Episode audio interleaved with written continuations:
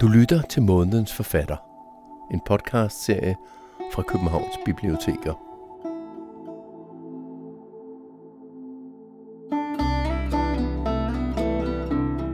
Denne måneds forfatter er Anne-Marie Vedsø Olesen, som er aktuel med romanen Vølvens Vej, Misteltenen. Misteltenen øh, dykker ned i den nordiske dødsmytologi. Den, den centrerer sig omkring to øh, myter, dels om Balders død, Odins øh, underskønne søn Balder, om hans død, og dels om Odin, der offrer sig selv på livstræet Yggdrasil, hænger der ni dage og ni nætter for at få den dybe øh, indsigt.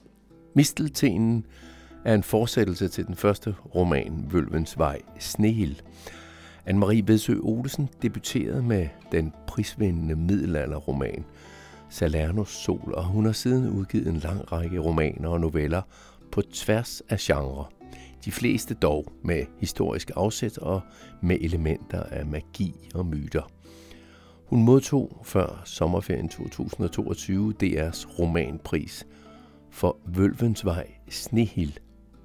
Og Vølvens Vej-serien foregår i Danmarks jernalder, hvor man følger pigen Snehild på hendes dramatiske vej fra barndommen i byen Hemlinge til livet som en magtfuld vølve. I første bog følger man Snehilds opvækst og hendes synske evner, og i den anden bog, som så kom her sommeren to tusind og toogtyve, fortsætter fortællingen. Den enogtyvende september to tusind og toogtyve var Anne-Marie Vedsø Olesen gæst på Hovedbiblioteket i København, hvor hun overfor et live-publikum, et levende publikum, blev interviewet af Sebastian Witrock, journalist på Politiken. Og denne podcast baserer sig på den samtale, der foregik den enogtyvende september to tusind og toogtyve.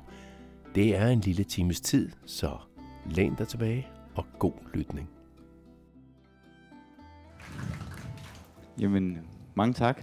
Ja. Og, øh, der er jo en, en tradition her til, til månedens forfatter, øh, og det er, at øh, inden vi begynder at tale om, om, om bøgerne, så skal vi øh, høre månedens forfatter, som er dig, Anne-Marie, di, om dit forhold til, øh, til biblioteker, helt, helt generelt.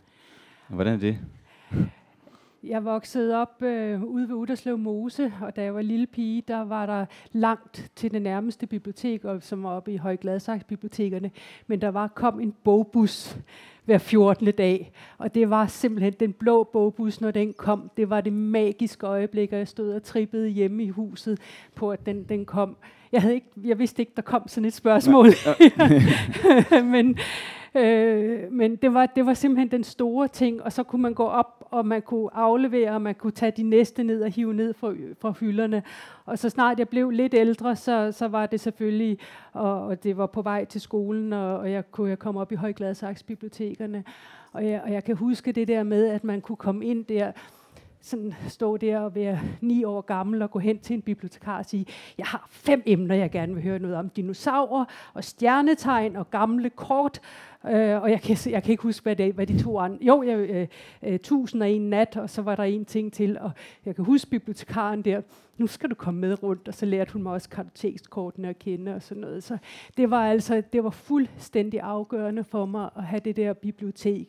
Det kan godt være, at mine forældre synes, at det var voldsomt, at en niårig pige, eller hvad jeg var, kom hjem med tusind og en nat, men alt det der kedelige erotisk noget, det bladrede man bare forbi, og så læste man noget Sindbad Søfaren eventyr i stedet for. Men øh, det, jeg var ikke blevet den, jeg var. Altså, det er en stor del af min dannelse, at jeg har haft adgang til biblioteker. Godt. Og så skal vi tale om Vølvens Vej. Ja. ja. Øh, og der er jo, det, det er den her stort anlagte øh, fantasy-serie, øh, og øh, som er baseret på den nordiske mytologi. Der er kommet to bind indtil videre. Ja. Øh, Snehild, den første, og så Misteltenen, som, som udkom her for en, en måneds tid siden. Ja. Øhm, for dem, der måske ikke har læst øh, bøgerne, vil du så ikke lige jo. kort fortælle, hvad, hvad, hvad projektet går ud på? Ja. Altså først vil jeg sige, at mit forlag og jeg bruger faktisk ikke ordet fantasy om, når vi præsenterer den. Uh, vi kalder den, vi synes ikke den helt hører, hø, men det er den også, men, men vi kalder den en jernalderroman inspireret af nordisk mytologi som udgangspunkt. Og øh, ideen er, øh, da, da jeg begyndte på den, var ideen, jeg har altid interesseret mig meget for mytologi, og jeg har skrevet om egyptisk mytologi også, og tidligere berørt nordisk mytologi. Ideen var, at jeg gerne ville gendigte nordisk mytologi, øh, men øh, sætte det i en, øh, i, i en scene, som var øh, en, en, tilbage i tiden, hvor man kunne være begyndt at tro på det, det vil sige dansk jernalder. Så øh, jeg begyndte, øh, foreslog, øh, for, forlaget startede med at skrive en kontrakt med mig på tre bøger, og øh, det blev meget hurtigt klart, at det her blev, bliver mere end tre bøger, fordi den nordiske mytologi og hele Vølvens Spådom, som den er bygget op over, er meget, meget stort stof. Så det kommer til at blive på fire eller fem bind i alt, før, før jeg bliver færdig med den. Det er selvfølgelig med fantastiske elementer, fordi den nordiske mytologi rummer alle disse fortællinger med, med fantastiske og overnaturlige elementer, men den tager sin udgangspunkt i menneskeverdenen, i noget, der ligner øh, dansk jernalder. Jeg bryder også øh, lidt med den af hensyn til, til mytologien, øh, men rent arkæologisk ligner det øh, dansk jernalder.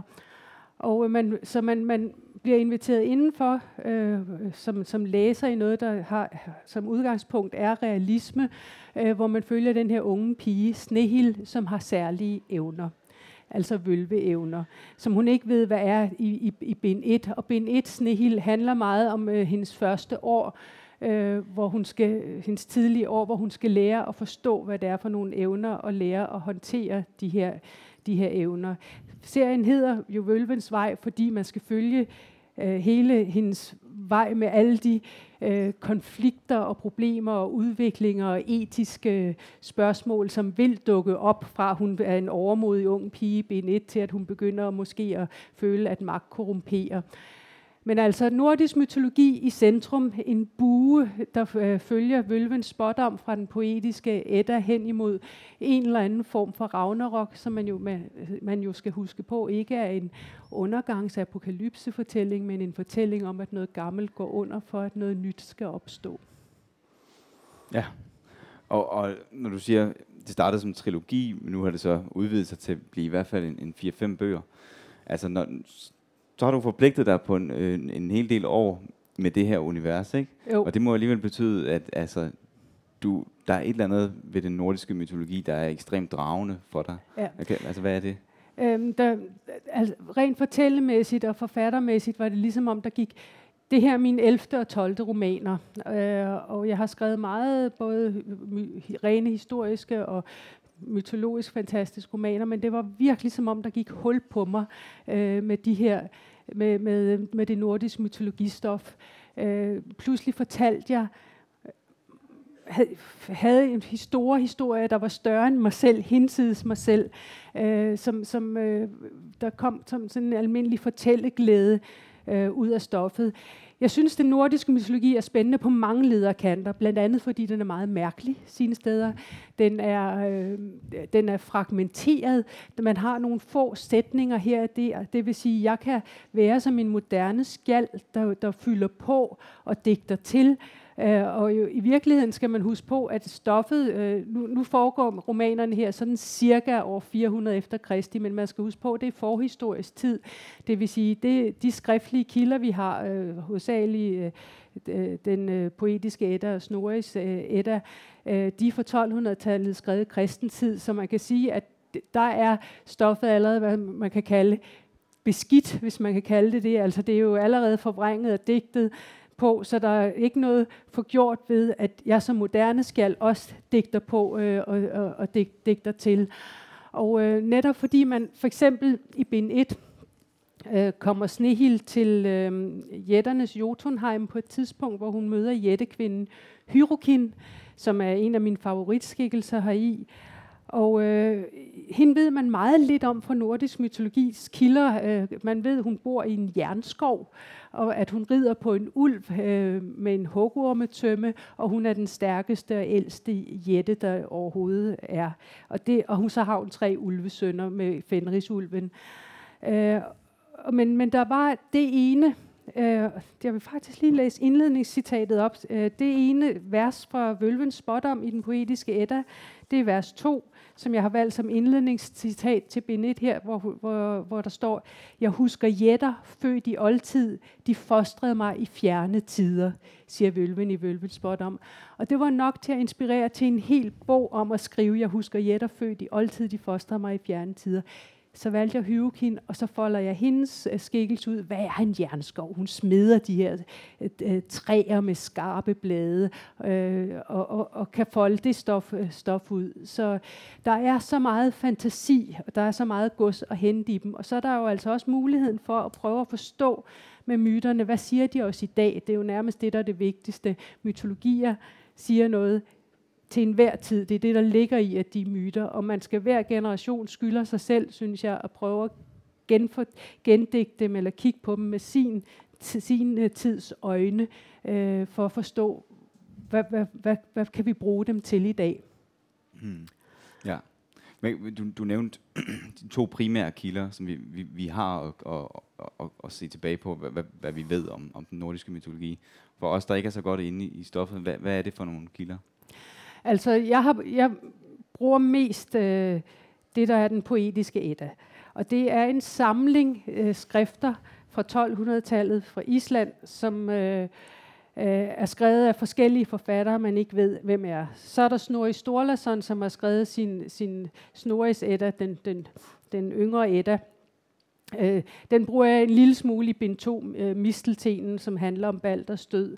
Øh, Så, så det er altså de, det er, jeg, jeg er gået mere og mere over til at bruge kun dem. Jeg har selvfølgelig researchet en hel masse og slået op alle mulige steder og læst andre bøger, men jeg er gået mere og mere til de ældste kilder for at bruge, for at få den tone frem, der er i de eddadigte, og få den til at gennemsyre øh, romanen, så man, man, man fornemmer råmaterialet ned imellem, og derfor bliver de også flittigt citeret rundt omkring de her eddadigte. Øhm, Men altså, de myter, jeg har valgt i bøgerne, at hver roman skal være dreje sig om en eller to centrale myte på vejen mod Ragnarok. Og i øh, bind et, øh, Snehild, der handler det om byggeriet af muren omkring Asegudernes Asgård, som jeg ser som øh, en central øh, myte, som startskuddet på Ragnarok-fortællingen faktisk, fordi det er der, hvor de guder, aseguderne, som er dem, som i virkeligheden repræsenterer magthavere og lovgivere, at de bryder deres egne løfter. Mm-hmm. Og det er et startskud på, at, at noget må rådne op øh, indefra det her system. Ja. Øhm, og den, den myte, du sagde, det, det er alle tiders opgave ligesom at, at analysere de her gamle myter og, og finde ud af, hvad, hvad, hvad kan de sige også i dag? Hvad synes du, den, den myte kan, kan sige også i dag? Jeg ser jo på dem med nutidens øjne. Hvis du spørger en religionshistorie, byggeriet af muren omkring Asgård, der bestiller de en jætte, til at, som de ved ikke, han er jætte, en bygmester til at bygge denne mur, øh, forsvarsværk omkring øh, Asgård. Øh, og de vil så ikke give ham det, han gerne vil have, hvis han bliver færdig til tid, nemlig den underskønne Freja. Øh, til gengæld narrer de ham i sidste øjeblik, så han ikke får, får den sidste sten øh, sat, sat i muren, ved at lokke hans hingst, som slæber stenen Svadilfarer, lokke ham væk, lokke hingsten væk, ved at Loke forvandler sig til en hoppe i brunst, som lokker Svadilfarer på afveje. Og faktisk føder Loke så senere øh, øh, den ottebenede hingst Sleipner, der bliver Odins hest. Men det her er, øh, hvis, hvis en religionshistoriker ser på den, så vil de sige, at øh, man nok har betragtet aseguderne som snedige, og det var vel nok smart af dem. Jeg ser på den med, med nutidens etisk-demokratiske øjne og siger, at det går ikke, at magthavere bryder deres egne løfter, øh, at lovgivere bryder deres egne løfter. Det må være vejen til Ragnarok. Og det er faktisk, øh, er jeg jo ikke, er jeg ikke den første, som har set den myte som startskuddet. Den tyske komponist Richard Wagner har skrevet fire operaer om øh, nordisk mytologi, hvor han også bruger og blander, som, som han har lyst til. Og i første opera, øh, den sidste hedder Ragnarok, Götter Dämmerung, men den, i den første opera, Ringguldet, øh, handler også om, øh, der er to kæmper, der bygger for guderne, og de, får, de, de, de bryder også, og der bryder Odin, Wotan løftet også, og de bliver kaldt for Fafner og Fasolt hos Wagner. Og det er startskuddet på, på undergangsfortællingen mod Ragnarok. Jeg har i min øh, roman valgt at kalde bygmesteren for Fasolt, for at lette på hatten til Wagner, Richard Wagner faktisk, og sige, jeg ved godt, du også har set denne myte som startskuddet på, på Ragnarok. Jeg ved, du har været der. Rent faktisk har bygmesteren i de nordiske kilder ikke noget navn. Så det, at jeg giver ham navnet Fasolt, var at hilse på Wagner. Og det er også min opfindelse, at jeg har gjort ham til jættekvinden Hyrrokins bror. Øh, det står der heller ikke nogen steder. Det er også min, min opfindelse. Så det er den øh, hovedmyte, jeg, jeg, jeg prøver at se på med, med nutidens øjne. Og så lader jeg den spejle sig i romanen, i det, der sker i menneskenes verden. Det, det kommer jeg til at gøre i alle bøgerne. Øh, den øh, myte, som man oplever ind, indirekte via Snehilds syner, vil man se afspejlet i menneskenes verden, hvor, hvor nogle af de samme konflikter øh, er op og vende. Og det sker så i kongsbyen Hemlinge øh, i romanen også. Og øh, da, da jeg begyndte at skrive bøgerne, var jeg helt øh, klar på, at jeg gerne ville have en kvindelig hovedperson, og at hun skulle være menneske.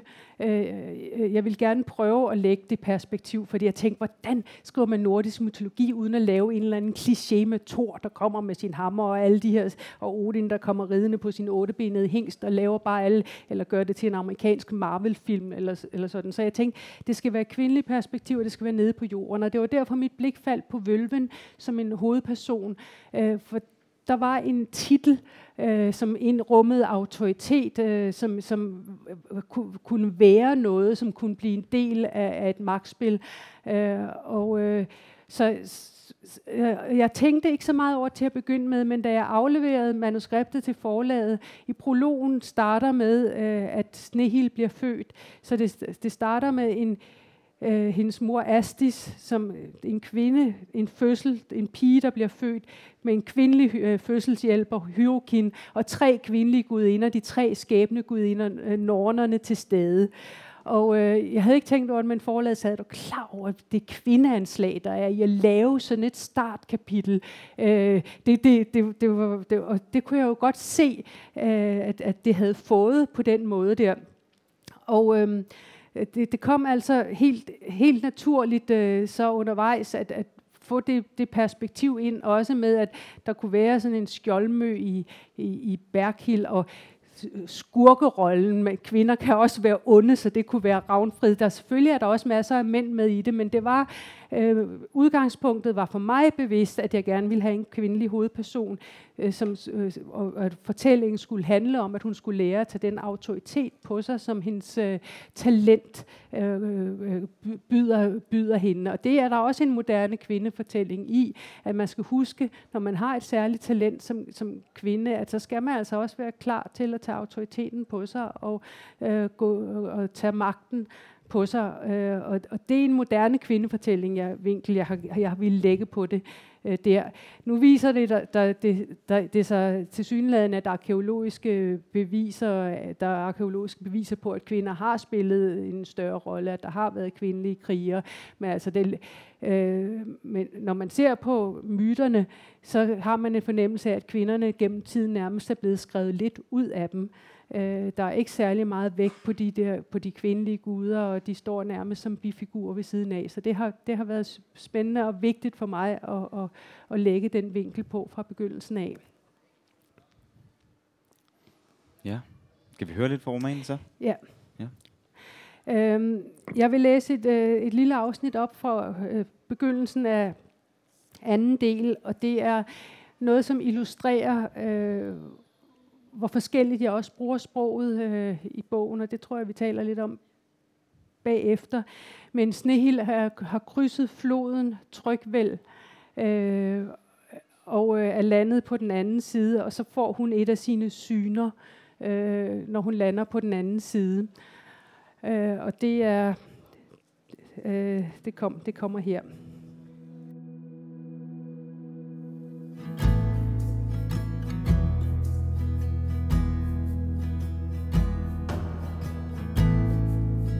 Over floden, Niflheims isvand peger i alle retninger, hylder såvel afgrundsfødsel som Ragnarok.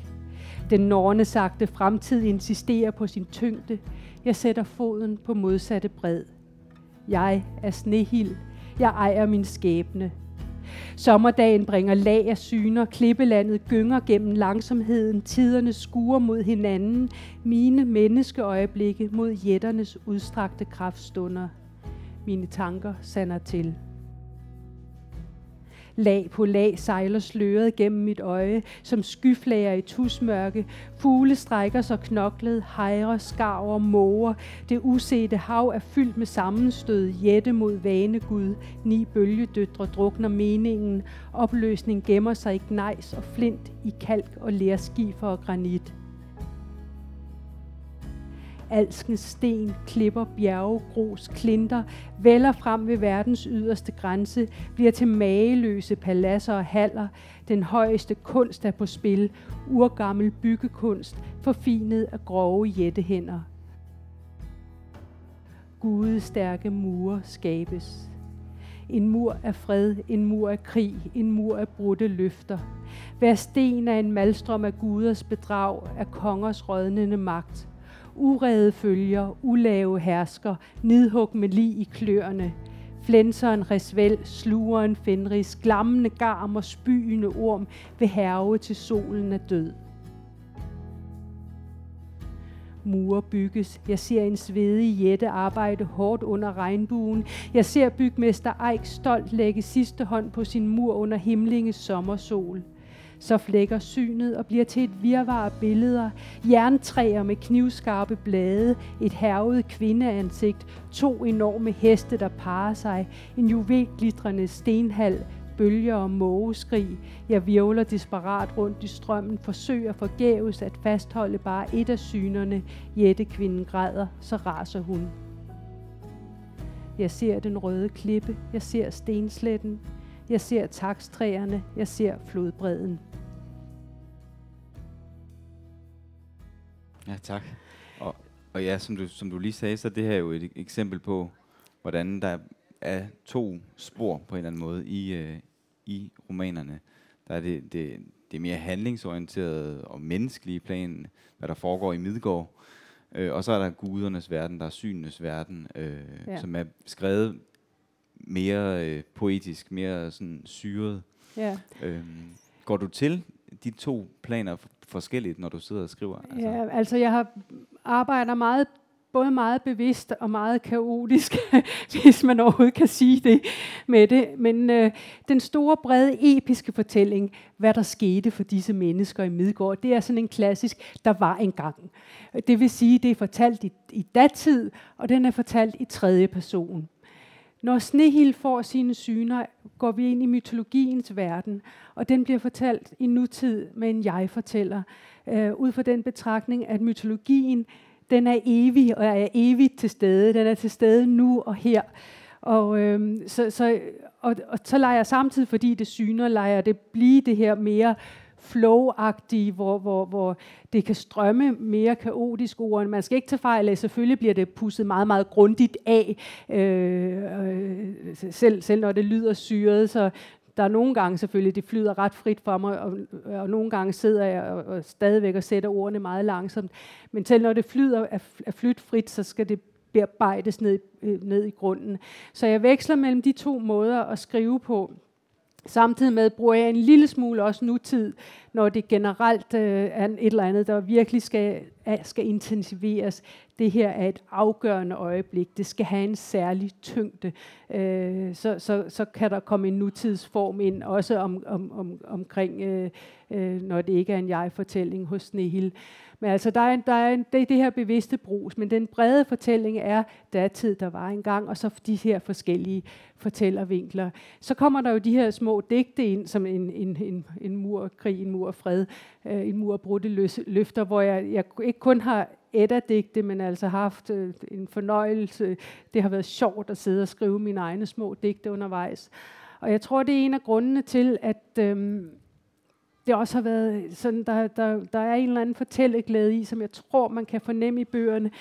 fordi jeg ikke har kedet mig som forfatter. Hvis jeg er blevet træt af at skrive på en måde, så siger jeg, ah, nu, nu får hun et syn, og så kan jeg sidde, og, eller nu vil jeg skrive et lille digt. Og, så jeg, kan, jeg har kunnet lave den variation sprogligt, øh, når, når, når, jeg har, når jeg har siddet med det, og kunne bruge hele paletten af det, jeg har lært som forfatter, og har opøvet, og den sprogtone, jeg har fundet gennem, gennem mange år øh, som forfatter. Og det her, det her er et værk, der kan rumme alle de her sider, uden at det kommer til at virke øh, mærkeligt.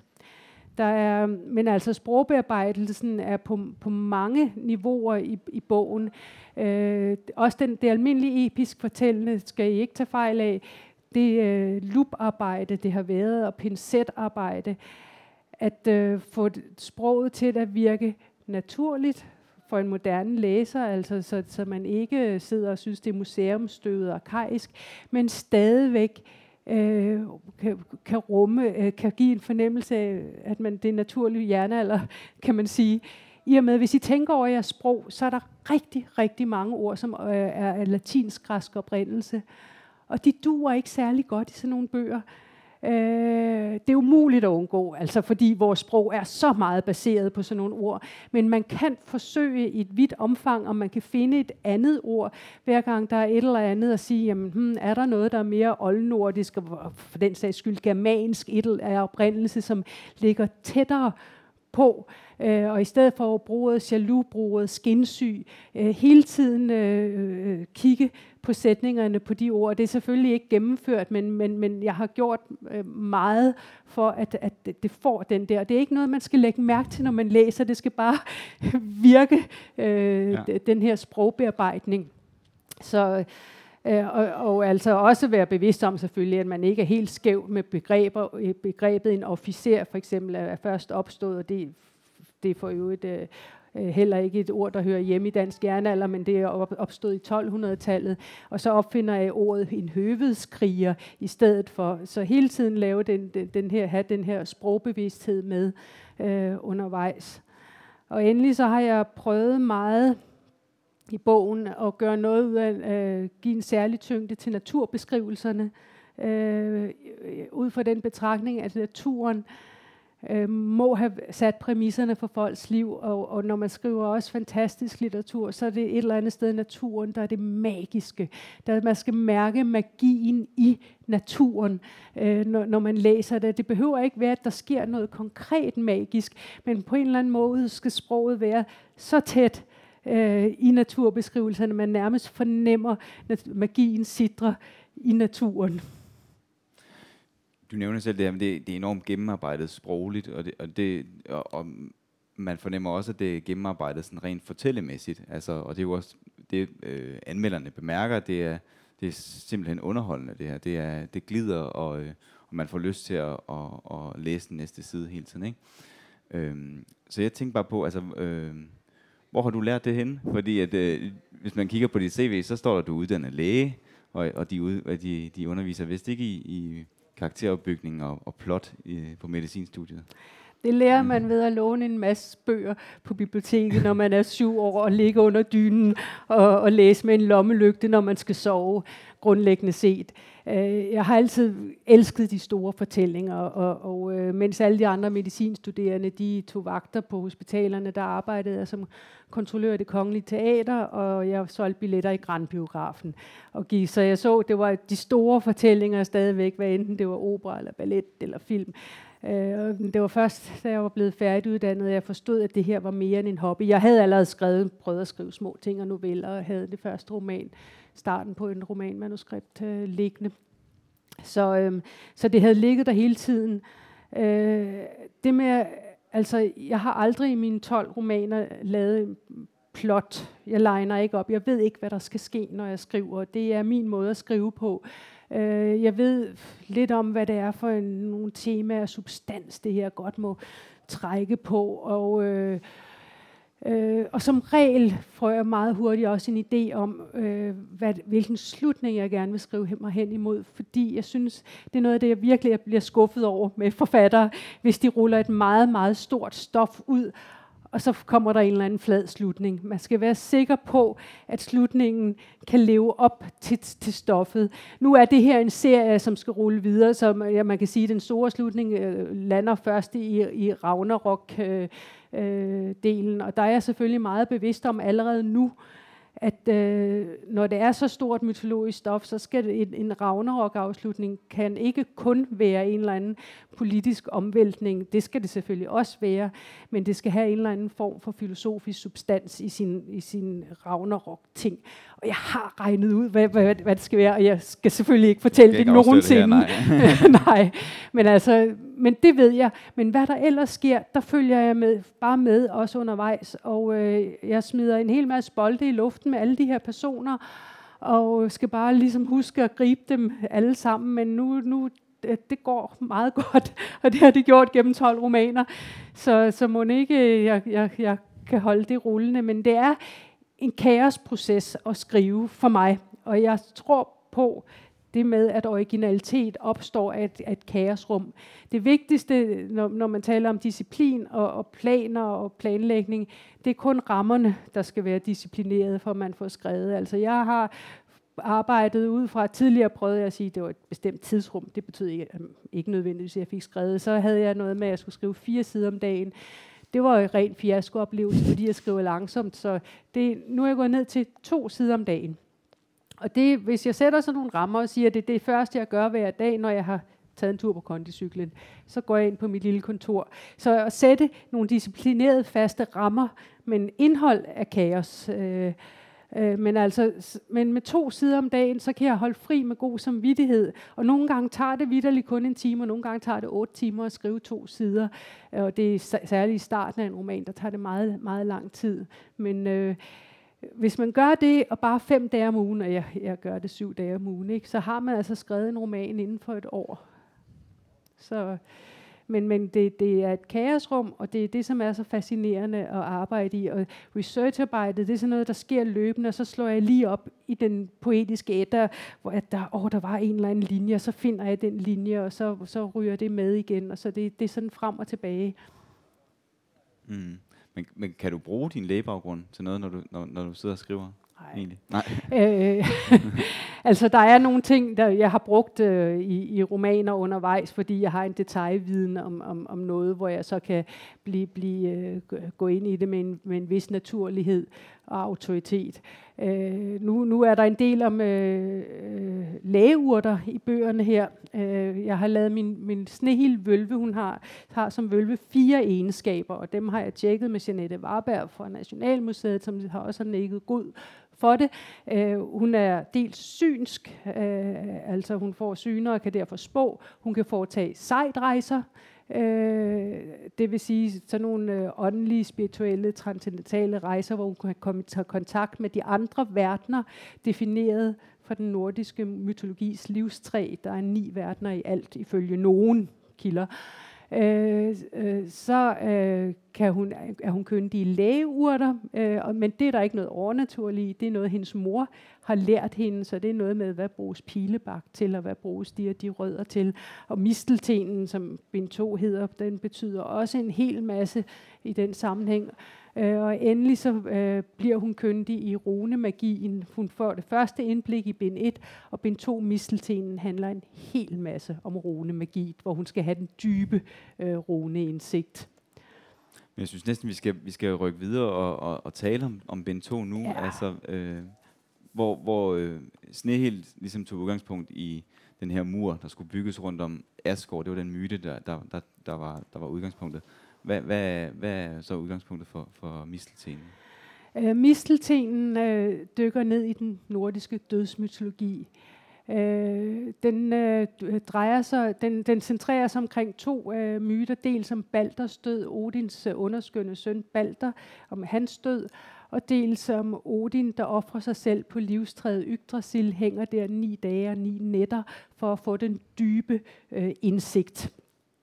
Øh, Og i, øh, i, i, i misteltenen, øh, jeg, det, det kan jeg jo godt sige, uden at jeg plot spoiler, fordi det kommer ret tidligt, øh, Balders død, øh, i, i, med Balders død, der begynder det med, at han har, Balder har onde drømme om, at han skal dø, øh, og det får øh, Frik, hans mor Frik, til at øh, rejse ud i verden og tage alverden i ed, om at de aldrig nogensinde vil skade Balder. Hun spørger alt og alle og alle ting, øh, at de aldrig vil skade Balder, men hun glemmer at spørge Misteltenen, eller ikke glemmer, den er så lille og ubetydelig, at den ikke er nødvendig, tænker hun.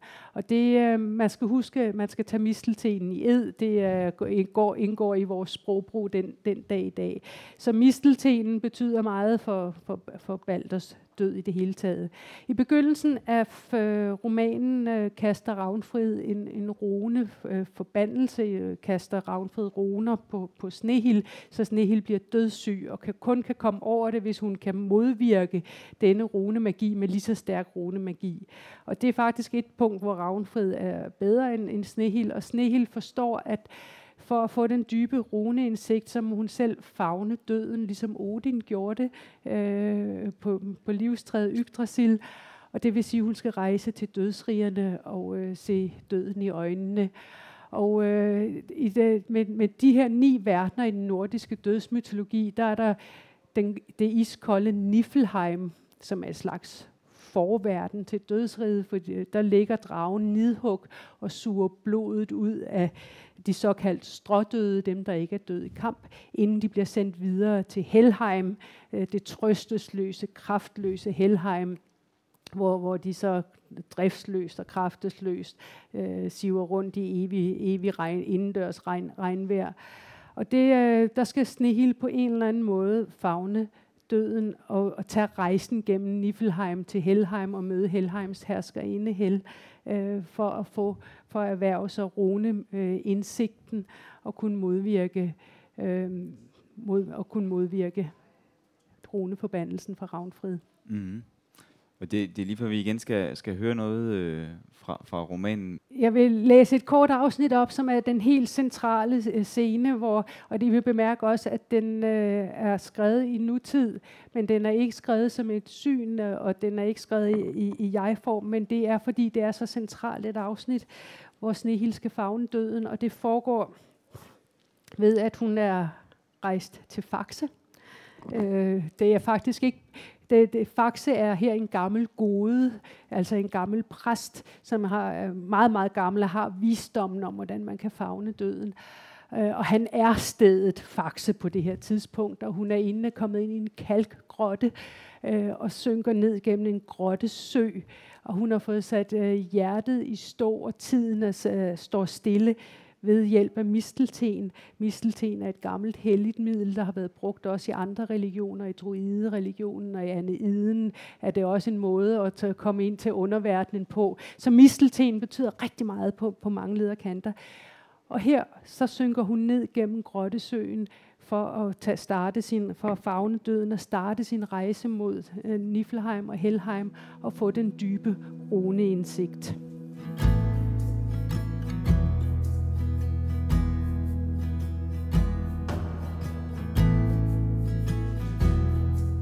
Snehild synker ned gennem den klare grottesø. Hendes blod er som vandet, stille og koldt. En overraskende ro svøber sig om hende. Ingen vejrtrækning kræver luft. Hun er til stede i skabelsens mest grundlæggende element. Her kan man hvile uden asers kiv og jætter sprovten. Ingen alfeløfter eller dværgehammer forstyrrer stillstanden. Hun er fri for menneskenes begær. Alting er før eller efter. Et ragnarok opløste tiden. Hun lader sig synke uden modstand. Søens overflade med dens pletter af sollys fjerner sig. Hun daler mod dunkelheden, men endnu kan hun gennem vandet skimte hvide klipper deroppe, let bølgende forvrængede. Sådan bølger og opløses verdenerne for hendes indre blik. Verdener, som engang var, og det slår hende, at der er helt tomt i søen, bortset fra hende selv. Ingen fisk, ingen alge, ingen vandplante er at se. Og nu, i det tiltagende mørke, ikke engang kalksten. Hun er et svævende uliv, alene i et sort rum. Ingenting. Der er kun køligheden, som en klikkende del af hendes trancetanker erkender, er mere end blot kølighed, det er stærk kulde. Men kulden har ingen betydning, den generer hende ikke. Om hun fortsat synker, ved hun ikke længere. Hun hænger hinsides tid. Hendes tankerum er tomt som vandet. Så ser hun glimtende lys forneden. Lysene er som sneflug af sølv. De prikker hul i det mørke vand under hende. At flimmer af issølv, og hun nærmer sig langsomt. Hendes fødder lander på klippegrund. Det sølverne lys stråler i vandet omkring hende. Betagende smukt, sine steder med glimt af blåt. Og hun ved nu, at skønhed er tidløs. Langsomt drejer hun sig en omgang. Vandet hæmmer hendes bevægelser. Sølvlyset ser ud til at strømme gennem en vandtunnel, hvor det bliver mere blåt og minder om Grottesøens farve. Hun kender sin vej. Hun begynder at tage langsomme vandskridt gennem den sølvblå tunnel. Tunnelens sider er uregelmæssige. Hun ser hvide og grå stenformationer, der er som gevækster på tunnelens klippevægge. Stengevæksterne danner forunderlige former med lige streger. Hendes hjerte isner. Hun ved, at hun skal passe på nu. Stenfigurerne har en dyb betydning. Hun kan næsten genkende dem, og det gør hende ophidset. Hold fast i, at tiden ikke må styre dig. Hæv dig over den, når du synker i dybet. Hun minder sig selv om Faxes ord. Tiden eksisterede ikke før skabelsen. Disse stenformationer er gamle som skabelsen. Hun standser op ved en af dem. Der er noget ved dens omrids, hun kender. Så ser hun det, og hun kan ikke lade være med at gøre en voldsom armbevægelse, som får vandets sølvblå glimmerlys til at virvle omkring hende. Hun står og kigger på en rune. En rune af sten i urvandet. Hun kan genkende den, men ikke læse den. Hendes væsen bliver som det virvlende blålys. Hun kaster sig ud i frustrerede svømmetag ned gennem tunnelen og ser, at hele tunnelvæggen består af lutter runer. Noget står skrevet i sten, noget som hun akkurat ikke kan tyde. Tak så, for det. Ja. Så det er starten på hendes øh, rejse. Øh, det er sådan cirka midtvejs i, i bogen, hvor hun skal ned og... Øh, Øh, gennem øh, Niflheim og Helheim. Og jeg vil egentlig gerne komme lidt ind på den do- nordiske dødsmytologi her, tænker jeg, øh, øh, fordi øh, det der med, at jeg nævnte ordet strådøde før, at øh, de strådøde, dem som ikke er døde i kamp, det er dem, som øh, havner øh, i, i Helheim. Det, det, og Helheim, sådan, det, er ikke, det er jo ikke et helvede, som i den kristne mytologi, det er bare et driftsløst, kraftesløst sted, lidt ligesom den, det, den, den, det græske Hades. Øh, og, men, øh, og det vil sige, det er dem, som dør af sygdom eller af alderdom, som havner der. Og så er det jo ifølge nordiske dødsmytologi, at det er... krigerne, som dør i kamp, som havner i Valhall til fest hos Odin og sidder ved, ved festbordet og kan spise og fejre og fuld af drift og liv og kraft til evig tid, øh, eller til Ragnarok i hvert fald. Øhm, men jeg tænkte, da, da, da, da jeg kastede mig over den dødsmytologien, at der, hvis man går et abstraktionsniveau eller to op, så ligger der altså mere i det, end, end bare det, at det skulle være nogle voldelige, blodtørstige kriger, som, som, som får belønningen. For hvad er det, der belønnes? Øh, man kan sige, det, det, det, den, der belønnes, er den, som i en meget svær situation, hvor man kan være bange for sit liv. Og det, det, det er virkelig svært at gøre noget. På en eller anden måde tager sig sammen og finder modet til at handle. Og det behøver ikke handle om, om vold og krig og død og ødelæggelse. Og det kan være en... tænker jeg i virkeligheden, hvis man virkelig ser på det generelt og opfra, så er det en, kan det være en hvilken som helst krise i ens liv, hvor, hvor man har det rigtig svært og er bange, at det at gøre noget og finde viljen øh, og, til at gøre noget i situationen, at død øh, belønnes. Og det er så øh, de, de dødløse, som, som må havne et dødløst, øh, kraftesløst sted. Og da jeg havde fået det blik på, på, på den nordiske dødsmytologi, så øh, det fik jeg ret hurtigt, øh, så var jeg klar over, at jeg med alle personerne i bogen på en eller anden måde ville perspektivere dem i forhold til det at, at handle øh, i romanen. Øh, Aslaks bror Roald, som tøver rigtig længe, før han tager sig sammen til at handle, som bliver nødvendigt i, i bogen her. Der, der er den unødige kunstnertype Siba, som hver gang tingene bliver virkelig, det er en ny person, der introduceres, hver gang hun virkelig bliver følelsesmæssigt oprevet og noget, kan hun kun finde ud af at sætte sig ned og snitte i sine træfigurer.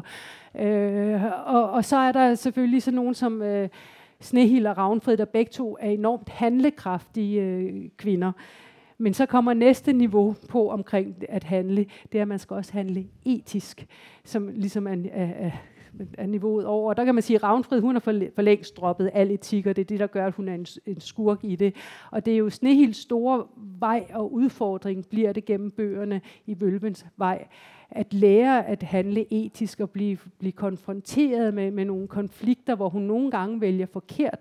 Og det gør hun også i uh, Misteltenen. Det gør hun faktisk flere gange, og det kommer hun til at følge, føle konsekvenserne i, i bogen. Så det, det, det er meget det her død at handle, men også at handle etisk, som er det centrale tema uh, i, i Misteltenen. Uh, og det er uh, evigt relevant for os at forholde os til det. Hvordan... Uh, uh, Det, det, altså, det, den her øh, magtforholdene i, øh, hjem i kongsbyen Hemlinge. Hemlinge er ved at blive helvede på jord, og nogen må ligesom gøre et eller andet for at få den nye konge af vejen.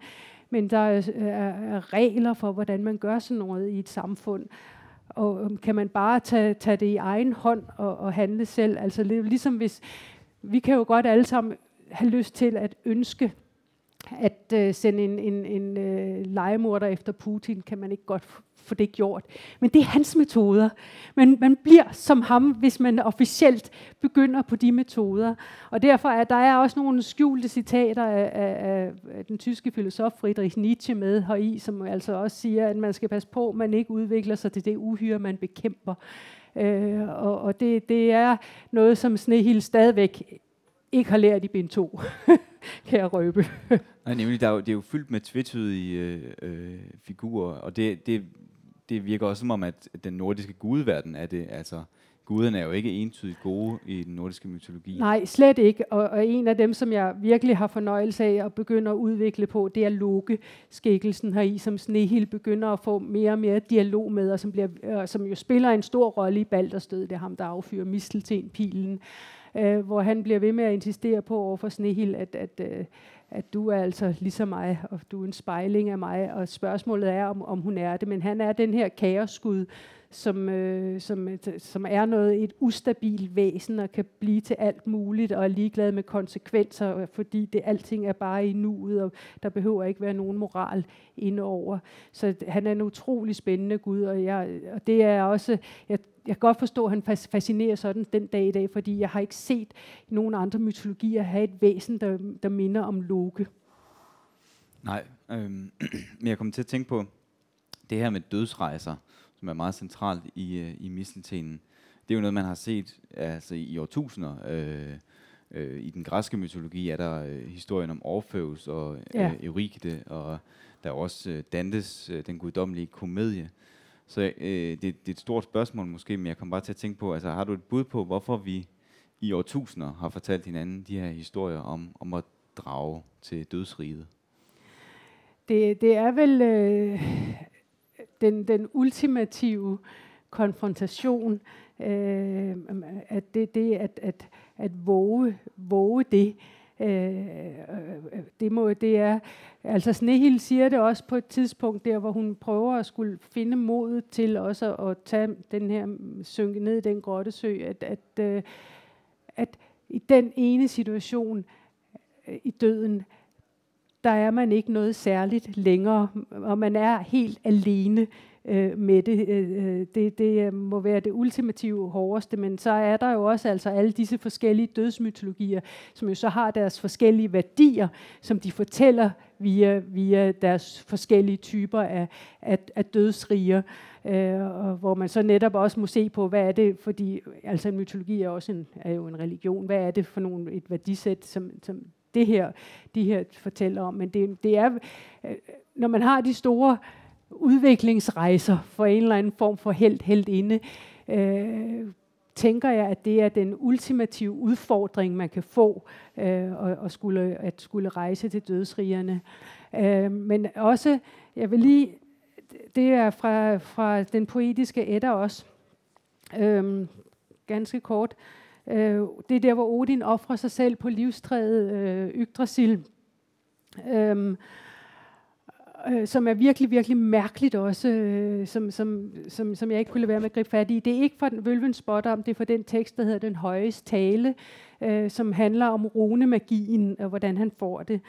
Øh, og det starter med, at han siger, jeg ved, jeg hang i vindomsus træ, ni hele nætter, såret af spydets ød, givet til Odin, mig selv til mig selv, op i det træ, ingen ved, hvilke rødder det er rundet af.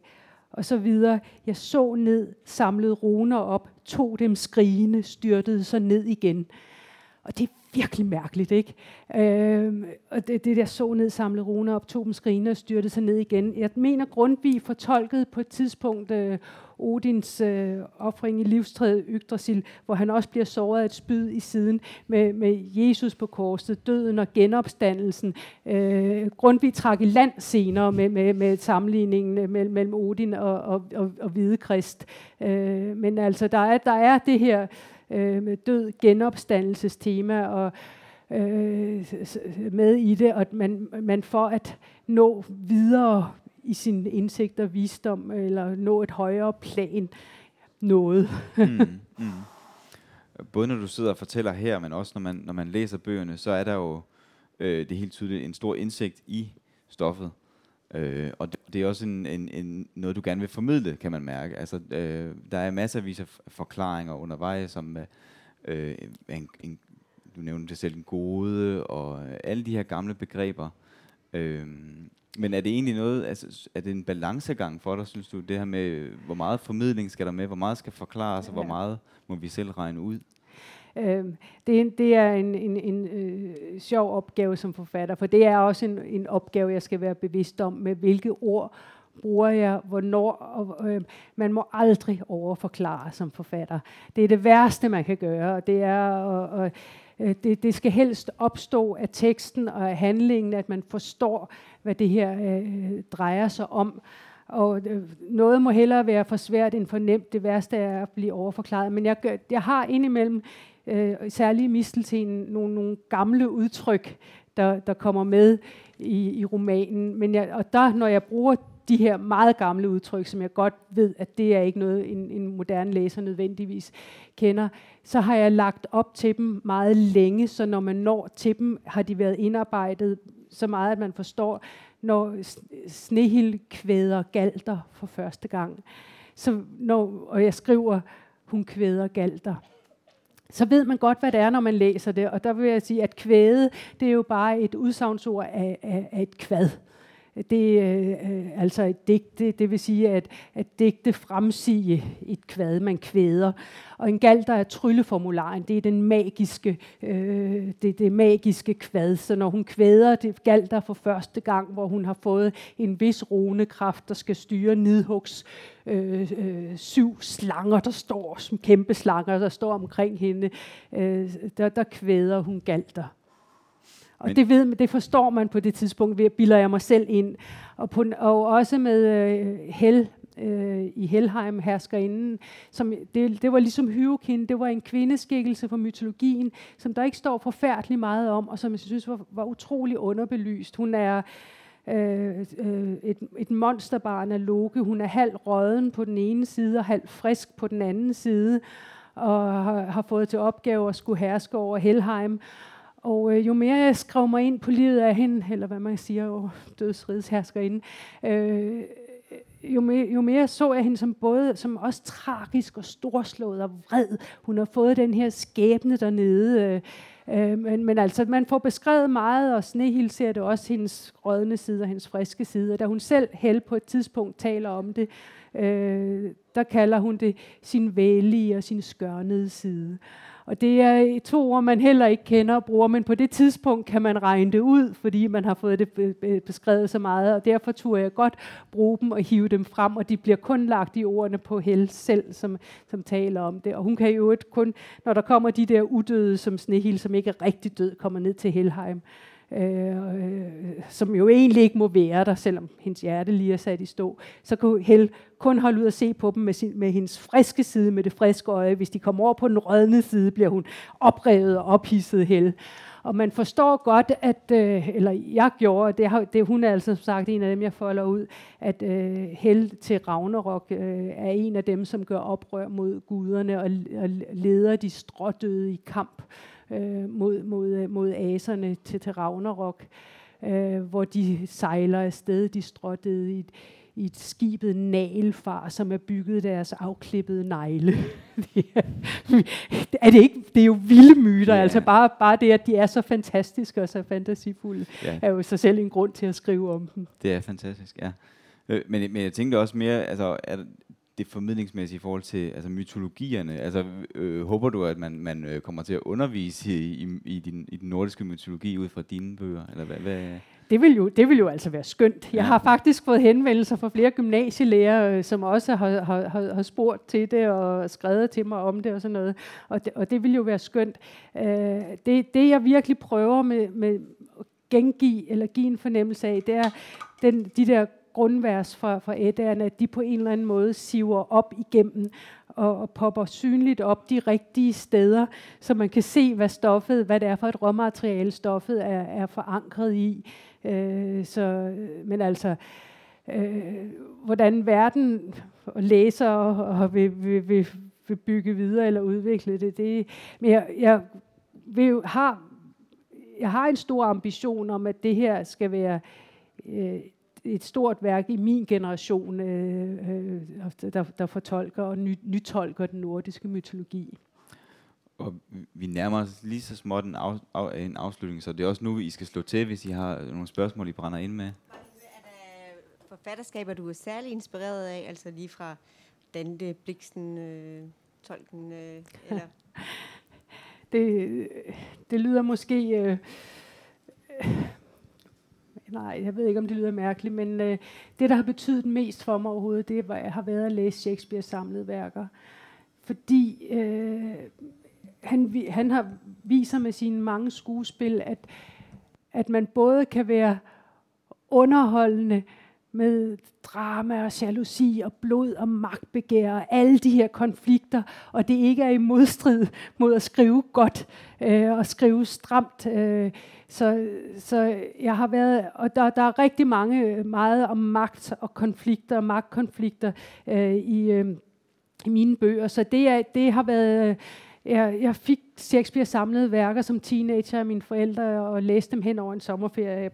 Den, en, den ældre danske oversættelse, hvor jeg til sidst bare blev helt mærkelig at tale de blankvers hele sommeren. Men, øh, men, men det, har, det har virkelig betydet noget, øh, og, jeg, og jeg tænker... Uh, og jeg ved også, at uh, George Martin med Game of Thrones, han er også inspireret af Shakespeares særlige historiske skuespil, som jeg også er, dem som omhandler rosekrigene, uh, som jo, hvor Richard den tredje er et af de store skuespil, men, men også Henrik, altså og de foregående med hele rosekrigskrigene, uh, som Shakespeare skrev, har også inspireret George Martin til Game of Thrones. Uh, og det, det er samme kilde, som George Martin er inspireret af, da han skrev Game of Thrones, som jeg har været inspireret af til den her. Så er det selvfølgelig Tolkien. Altså, jeg har læst Ringenes Herre ni gange, og jeg har tudet første gang, jeg læste den, og det var noget af det mest storslåede, jeg nogensinde har læst. Og da jeg lukkede bogen første gang, vidste jeg, at jeg aldrig ville komme til at læse noget så godt som Ringenes Herre. Det holder stort set den dag i dag. Jeg har også et spørgsmål øh, omkring øh, menneskets forhold til naturen. Øhm, fordi øh, jeg vil bare spørge om, om du nogle steder i den nordiske mytologi ligesom er stødt på, hvordan den relation er udlagt. Og det er sådan, jeg tænker både, øh, fordi de lever i et univers, hvor alle, alle deres beskrivelser eller definitioner ligesom peger i retning af naturen. Og så tænker jeg også på den scene med Ravnfrid, der forsøger ja. at, at bygge det her gudehov ja. ude i skoven og ja. har skåret træerne til ja. og bliver så ligesom angrebet. Ja, angrebet af alle fugle. Ja, det er præcis. Ja, ja. Øh, det, det var naturen øh, spiller jo som sagt en stor rolle rolle i det, og jeg skriver med med med, med nutidens blik øh, på naturen og øh, jeg, jeg nævnte, talte, jeg sagde det ikke før, det der med, at øh, med vanerne af aserne, at øh, vaneguderne er naturguderne, og aserne er civilisationsguderne. De havde oprindeligt en krig, øh, hvor vaneguderne de blev øh, overvundet, og nogle af dem blev taget med og blev gidsler i Asgård hos aseguderne.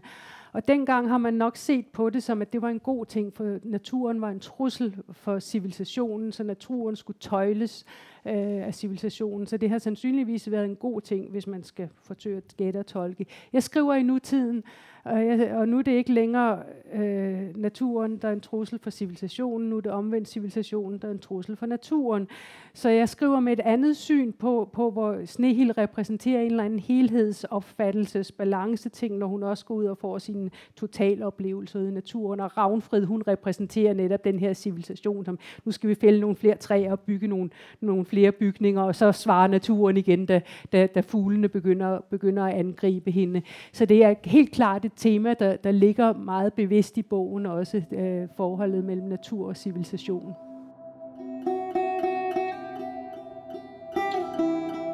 Du har lyttet til månedens forfatter om Anne-Marie Vedsø Olesens roman Vølvens Vej, som jo altså er to romaner.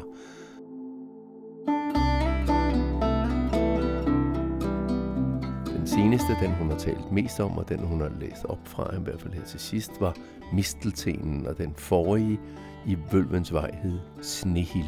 Du kan finde dem i litteraturlisten, som ligger sammen med den her podcast. Mit navn er Claus Vitus, og det er mig, der strikker podcasten sammen på baggrund af de arrangementer, vi har på Hovedbiblioteket, hvor Tanne Søndertoft og Ellen Ingerslev sammen laver arrangementer med aktuelle forfattere, hvor de bliver inviteret ind til at tale om deres bog, både den aktuelle og også nogle gange hele deres litterære baggrund. Månedens forfatter kan du finde mere om på hjemmesiden hos Københavns Biblioteker, eller på Facebook, hvor vi annoncerer, hvem der så er den næste måneds forfatter, så kan man komme ind og deltage gratis i de interviewseancer og foredrag, som foregår på Hovedbiblioteket. Du kan selvfølgelig også finde alle de gamle podcasts fra månedens forfatter. De ligger her, hvor du også har fundet den, i en serie. Der er alle mulige forskellige slags forfattere, både faglitteratur, skønlitteratur, fantasy, digte, ja, det hele er der. Jeg håber, du kan finde noget godt dernede i arkivet Månedens Forfatter, eller at du måske kommer ind på Hovedbiblioteket til den næste arrangement med Månedens Forfatter. På genhør, og måske på gensyn.